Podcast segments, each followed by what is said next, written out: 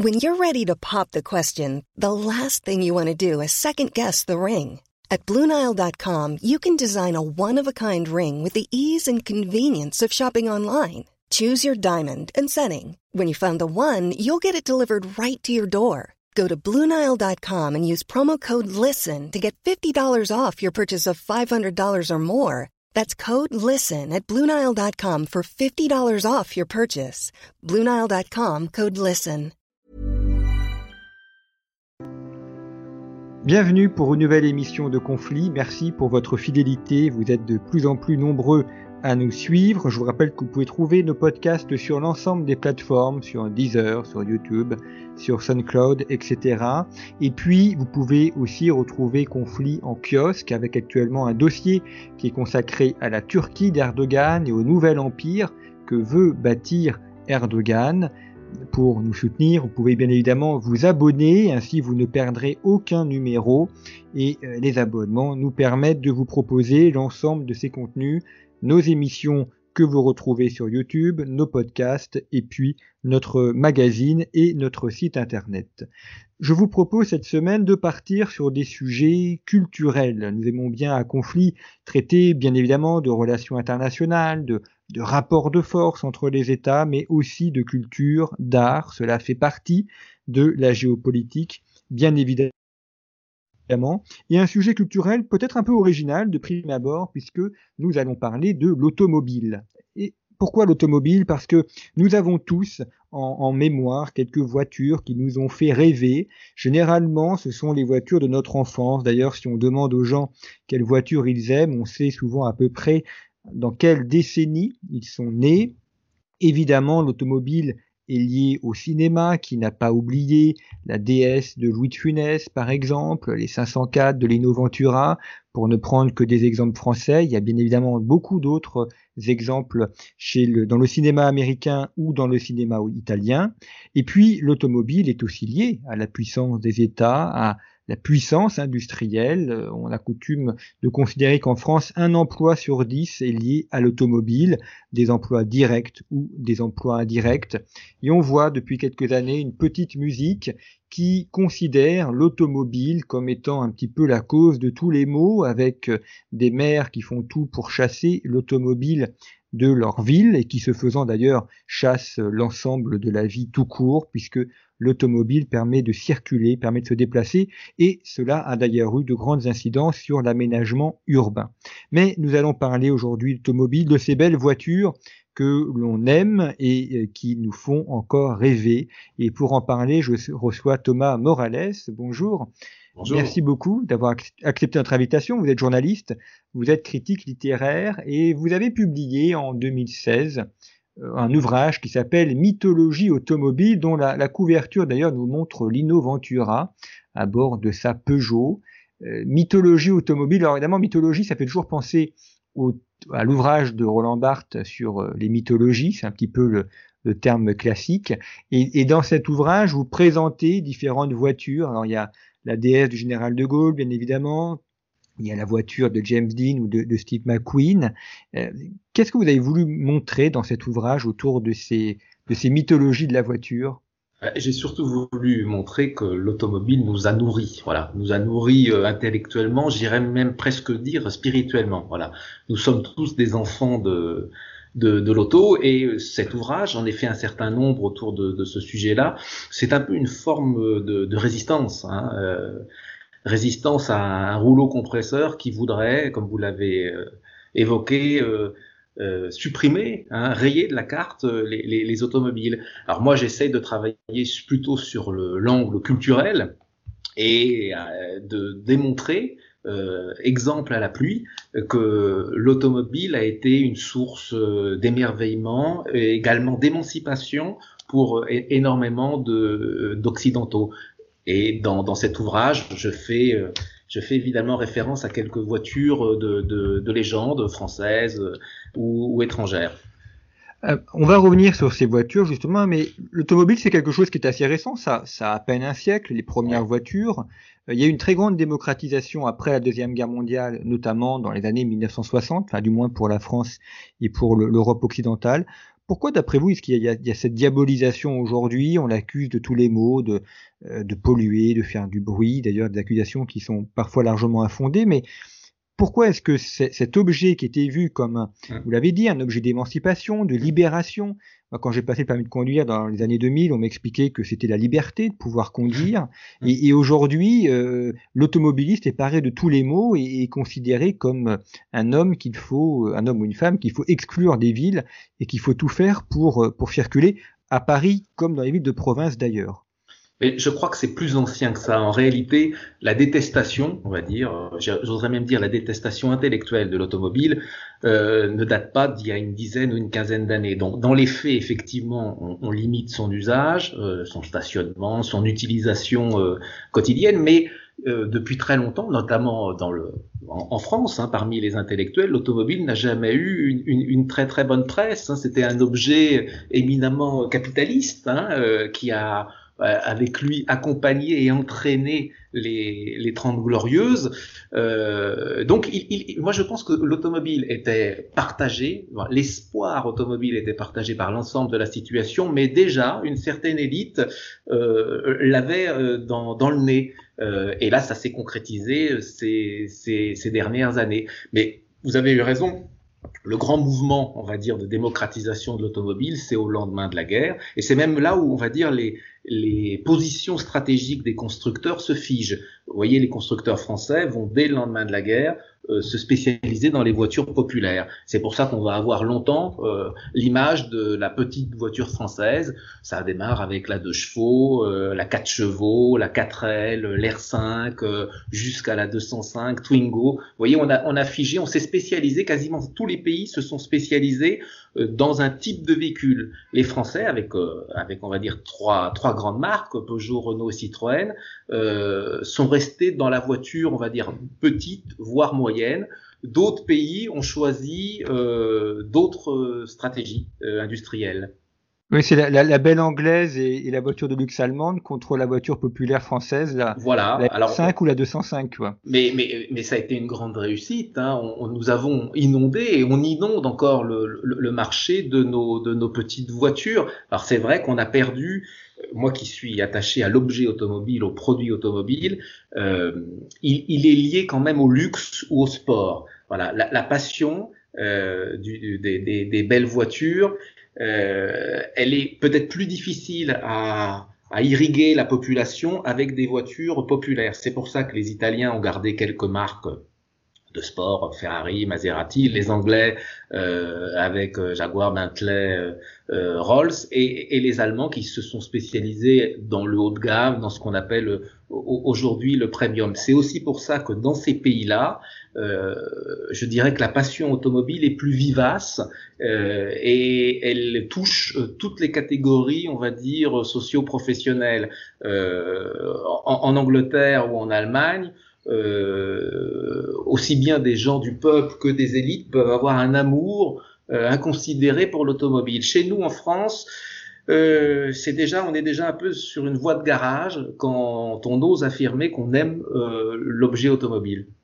Est-ce que c'est pas aussi une, une, détestation de ce qui est populaire finalement le, des, élites qui peuvent circuler à vélo ou à métro euh, n'aiment pas le côté populeux de la 205 diesel ou de la aujourd'hui de la, Peugeot diesel qui, qui est considérée comme enfin, c'est un peu une haine du pauvre qui, qui dit pas son nom mais oui, non, mais c'est, vous avez tout à fait euh, raison. Et, il y a un retour fracassant, on va dire, du, du réel, quasiment depuis le mouvement des, des, gilets jaunes et depuis cette année avec euh, avec cette pandémie.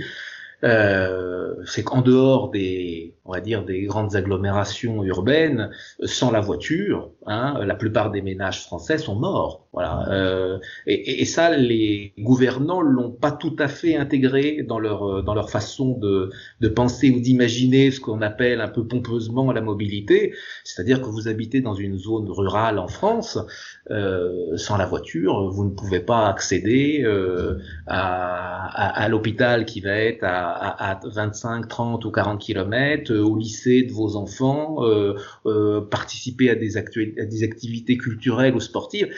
L'automobile est assez essentielle pour à peu près 80% des, des Français.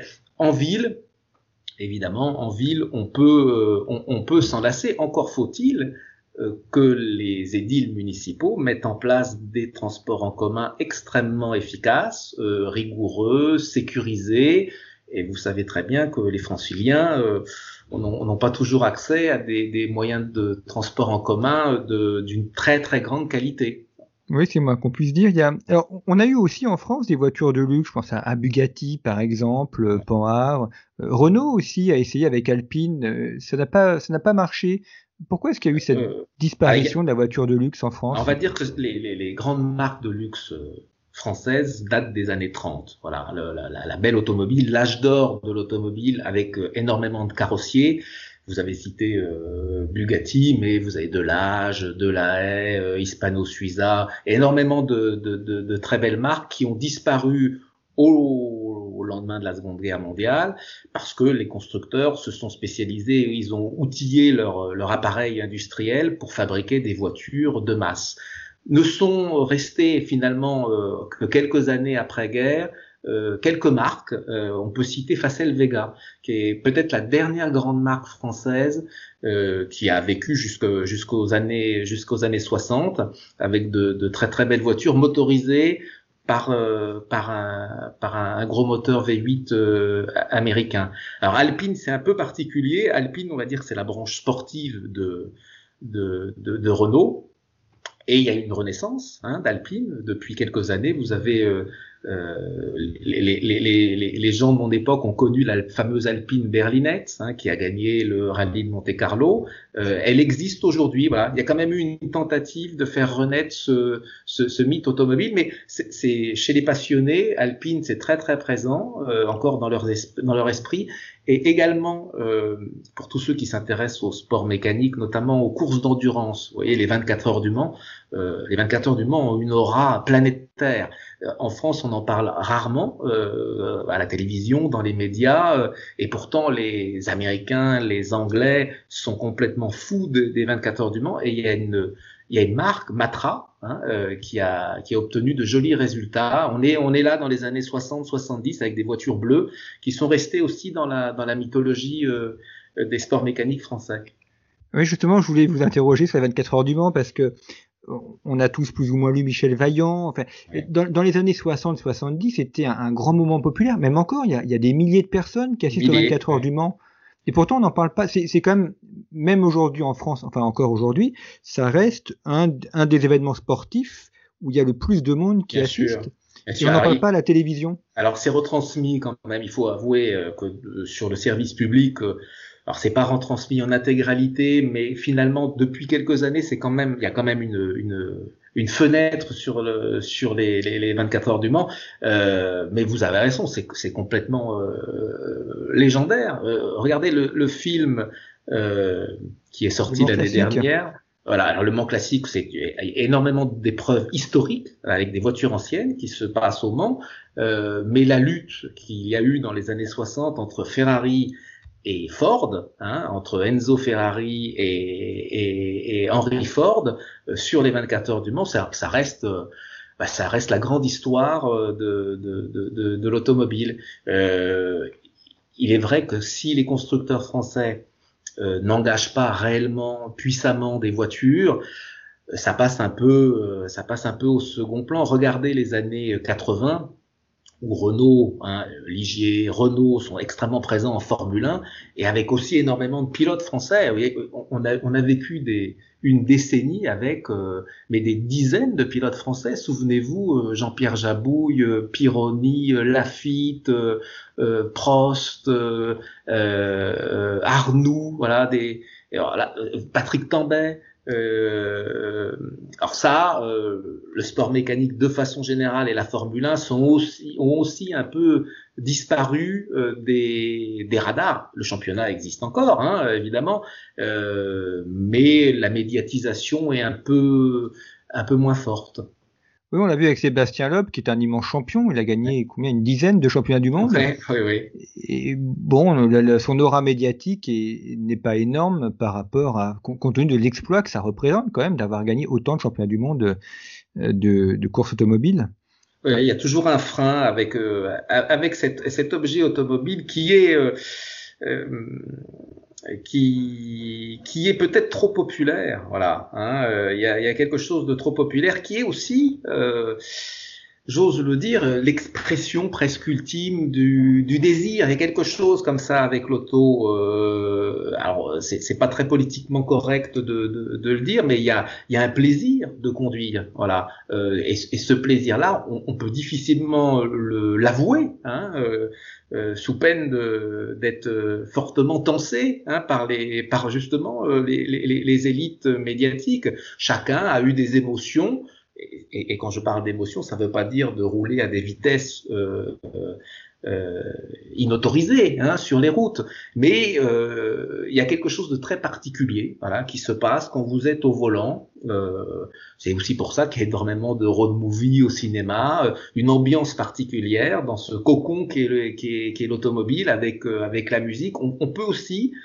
je l'ai écrit quelquefois, on peut aussi s'extraire de, la société en étant à l'intérieur de sa propre voiture. Ça paraît paradoxal, mais euh, on peut, euh, on peut, c'est aussi un objet à fantasme. On peut euh, se désolidariser un moment pendant un temps de cette société qui voudrait qu'on marche tous d'un même pas. Alors, on va évoquer quelques figures mythiques. Commençons par le cinéma français, puisque il y a tellement de belles choses, c'est bien aussi de les redécouvrir. Puis je pense aux, aux plus jeunes qui nous écoutent, c'est peut-être des noms qu'ils ont un peu oubliés. Alors on va commencer par ce que l'on voit sur la couverture de votre ouvrage. Je rappelle le titre Mythologie automobile. Euh, Lino Ventura, grand acteur des années 70. Euh, et beaucoup de films se passent, de, enfin beaucoup de films de Lino Ventura se passent avec l'automobile comme décor quasiment. Enfin, c'est un acteur l'automobile. Ah bah oui, oui. Effectivement, euh, dans, tous ces films qui sont à la fois des, euh, films policiers ou des comédies policières aussi ou des films un peu d'action. C'est un mélange dans ces années, dans les années 60. La, voiture est partout. Et, et, ce qui est aussi assez extraordinaire, elle est autant présente dans le cinéma. Hein, euh, on la voit chez Godard, chez Truffaut, que dans le cinéma extrêmement populaire, chez Lautner, chez, chez Houry. Alors, sur, sur la couverture de mythologie automobile, c'est la Peugeot 404 euh, que Lino euh, euh, utilise dans les tontons flingueurs. Voilà, c'est les premières scènes des tontons flingueurs. Il va faire Montauban Paris au, volant de cette de cette 404. Alors la 404 c'est une voiture qui est sortie en 1960, qui a une longue une longue carrière chez chez Peugeot, qui a longtemps été au catalogue Peugeot, qui a été déclinée en de multiples carrosseries, en berline, en break, en coupé, en cabriolet, en pick-up. Euh, c'est une voiture qu'on a longtemps vue aussi après euh, en Afrique, hein, dans, dans, dans, dans, le, dans le Maghreb. Donc elle a cette 404, elle est assez œcuménique, je dirais, parce que elle, elle évoque pas mal de souvenirs à des, à des Français de génération un peu, un peu différentes. Euh, c'est ça aussi le plaisir avec les voitures, c'est que selon au fil des années, elles ne elle, elle, elle, euh, recueille un public qui est assez différent. C'est un peu la même chose avec la Citroën DS. Vous voyez, la, 404, quand elle est sortie en 1960, c'est une voiture bourgeoise. Hein, c'est une voiture... Euh, euh, c'est la voiture du, du, du médecin de, de, de, campagne. Et puis, elle va tellement avoir une longévité incroyable euh, qu'au fur et à mesure des versions et des voitures d'occasion, elle va être pour euh, dix ans après, elle va être la première voiture pour des ménages euh, modestes. C'est un peu la même chose avec la DS. Euh, la DS est sortie en 55. En 55, peu de gens peuvent s'offrir une, une Citroën DS. C'est vraiment un concentré de technologie. Mais 20 ans après, vous allez aller vous allez voir la DS. C'est pour ça qu'on la voit dans les valseuses euh, avec Depardieu et Devers, euh, dans un autre rôle presque sociologique. Et, et, la déesse, effectivement, on, la voit dans, dans de nombreux films. Euh, c'est bon, il y a évidemment les films de Louis de Funès, euh, mais, mais pas que. C'est la grande voiture des années 70 aussi. Bah, oui, c'est la voiture qu'on dirait aujourd'hui statutaire. Donc euh, c'est une voiture qui, est, là, qui a peuplé euh, les, les, les, les, routes françaises c'est la voiture des, euh, des, des, gouvernements, hein, voilà, même en dehors de, de, du général et du, du, fameux attentat du petit Clamart, euh, longtemps les DS ont équipé les, les, les, ministères. Elle a fait, elle a fait pas mal de, résistance. Il a fallu attendre l'arrivée de la, de la CX, mais c'était, c'était bien après. C'était quasiment une petite, petite vingtaine d'années après. Alors la DS, bon, on la voit partout. C'est vrai qu'elle est, elle a figé la mémoire des des cinéphiles, euh, beaucoup avec De Funès, hein, euh, de Rabbi Jacob en passant par les par la, série euh, les les, les Fantomas.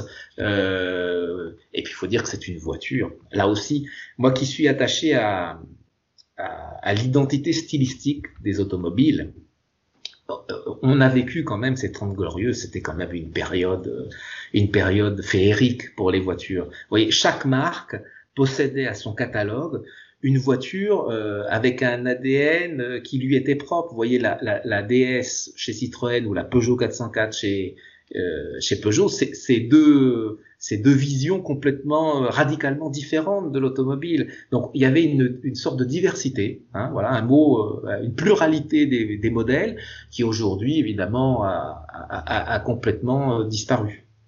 Oui, j'allais y venir justement. Euh, alors, il y a, y a, euh, la partie intérieure des automobiles qui sont quand même de plus en plus ressemblantes. Euh, bon, c'est l'évolution technique, mais en, en, matière de carrosserie, on a, on a quand même plus de mal aujourd'hui à faire les distinctions des voitures quand elles passent dans la rue. Il y a une sorte d'uniformisation. On a plus de mal à les distinguer. Eh oui, bah c'est, on va dire que le, la conséquence d'une mondialisation, c'est l'homogénéisation des goûts, hein, voilà, euh, et, et, et, des formes. Euh, finalement, la plupart des constructeurs travaillent avec euh, les mêmes gabarits. Vous voyez, pour ça, l'explosion depuis une dizaine ou une quinzaine d'années des SUV. Hein, on leur ils ont une très très mauvaise presse ces, ces derniers temps parce qu'ils sont ils sont lourds, euh, ils consomment pas mal et ils rejettent évidemment euh, pas mal de, de, de, de pollution. Euh, mais les SUV, c'est très difficile de faire la différence euh, entre un SUV euh, français, allemand ou, ou, ou, japonais. Alors, il faut remonter au moins jusqu'aux années 70 pour avoir des propositions de style et de design clivantes voilà, hein, clivante. Les voitures italiennes euh, ne ressemblaient pas aux voitures euh, allemandes, qui ne ressemblaient pas aux voitures françaises. Et à l'intérieur de chaque pays, bah, vous aviez des vous aviez des, des, typologies de voitures qui étaient vraiment euh, vraiment incroyables. Si on, on reprend l'exemple des voitures françaises, euh, longtemps Citroën, hein, Citroën qui est, qui une marque qui qui a beaucoup beaucoup de, de, de passionnés, hein, euh, faisait des propositions mais très audacieuses très très audacieuse. La DS, mais après la DS, vous avez la CX, euh, même la BX. Voilà, il y a un retour finalement de, du design de la BX, une voiture des années 80. On pensait pas un jour que les gens euh, et une partie des collectionneurs commenceraient à, presque à s'amouracher de cette voiture-là parce qu'elle elle répond à son époque. Elle a un design euh, assez anguleux des, des, des années 80. Aujourd'hui, on va dire que euh, en exagérant un peu, en poussant un peu, elles se ressemblent presque toutes. Donc la passion euh, disparaît forcément. Il y, il y, avait la Twingo. Euh, Renault avait été extrêmement audacieux. D'ailleurs, cette très, voiture, très la, la, la, nouvelle forme de la Twingo, d'ailleurs, est, est, beaucoup plus consensuelle. Ouais. C'est peut-être. Ça... vous, oui, vous avez, oui, vous avez complètement raison. Peut-être chez les constructeurs français, hein, la, la, Twingo est la dernière petite voiture hein, citadine à, à, à oser euh, à la fois un intérieur et un extérieur extrêmement audacieux. Euh, je, moi, je me souviens quand elle est sortie, euh, d'abord avec sa, cette gamme de couleurs, hein, euh, des, des, couleurs pastel, et puis l'intérieur, c'est une voiture qui, qui me fait moi, qui me rappelle les, les débuts de la Renault 5. C'est une voiture que j'adore, la Renault 5. La première série des Renault 5, on est au début des années 70. C'est pareil, la Renault 5, elle, peuple la plupart des, films euh, français des années 70 et, et 80. Mais souvenez-vous de cette, cette, Renault 5 qui existait en couleur orange. C'est vraiment une voiture pop, hein, euh, avec un intérieur en sky orange, voiture toute ronde. Euh, et, et, la publicité de l'époque euh, avait, avait, traité cette, ce, ce, lancement sous la forme d'une bande dessinée. Euh, C'était là aussi, pareil le produit s'uniformise, les publicités, on ose à peine montrer des, des, véhicules à l'écran, mais il y avait pareil, les, les, agences de pub dans les années 70 ou 80 osaient des choses qui aujourd'hui seraient euh, réprimées par la loi fortement. Pourtant, c'était un grand succès. La, Twingo, effectivement, quand elle est sortie, les, gens étaient un peu curieux récriminés. C'était un très gros succès pour Renault et, et la R5 aussi. Oui, très, des, succès euh, commerciaux très importants, surtout que euh, euh, souvent, euh, il y a des stratégies évidemment, hein, euh, commerciales et marketing, et, et, on imagine toucher une certaine cible, on va dire, d'acheteurs.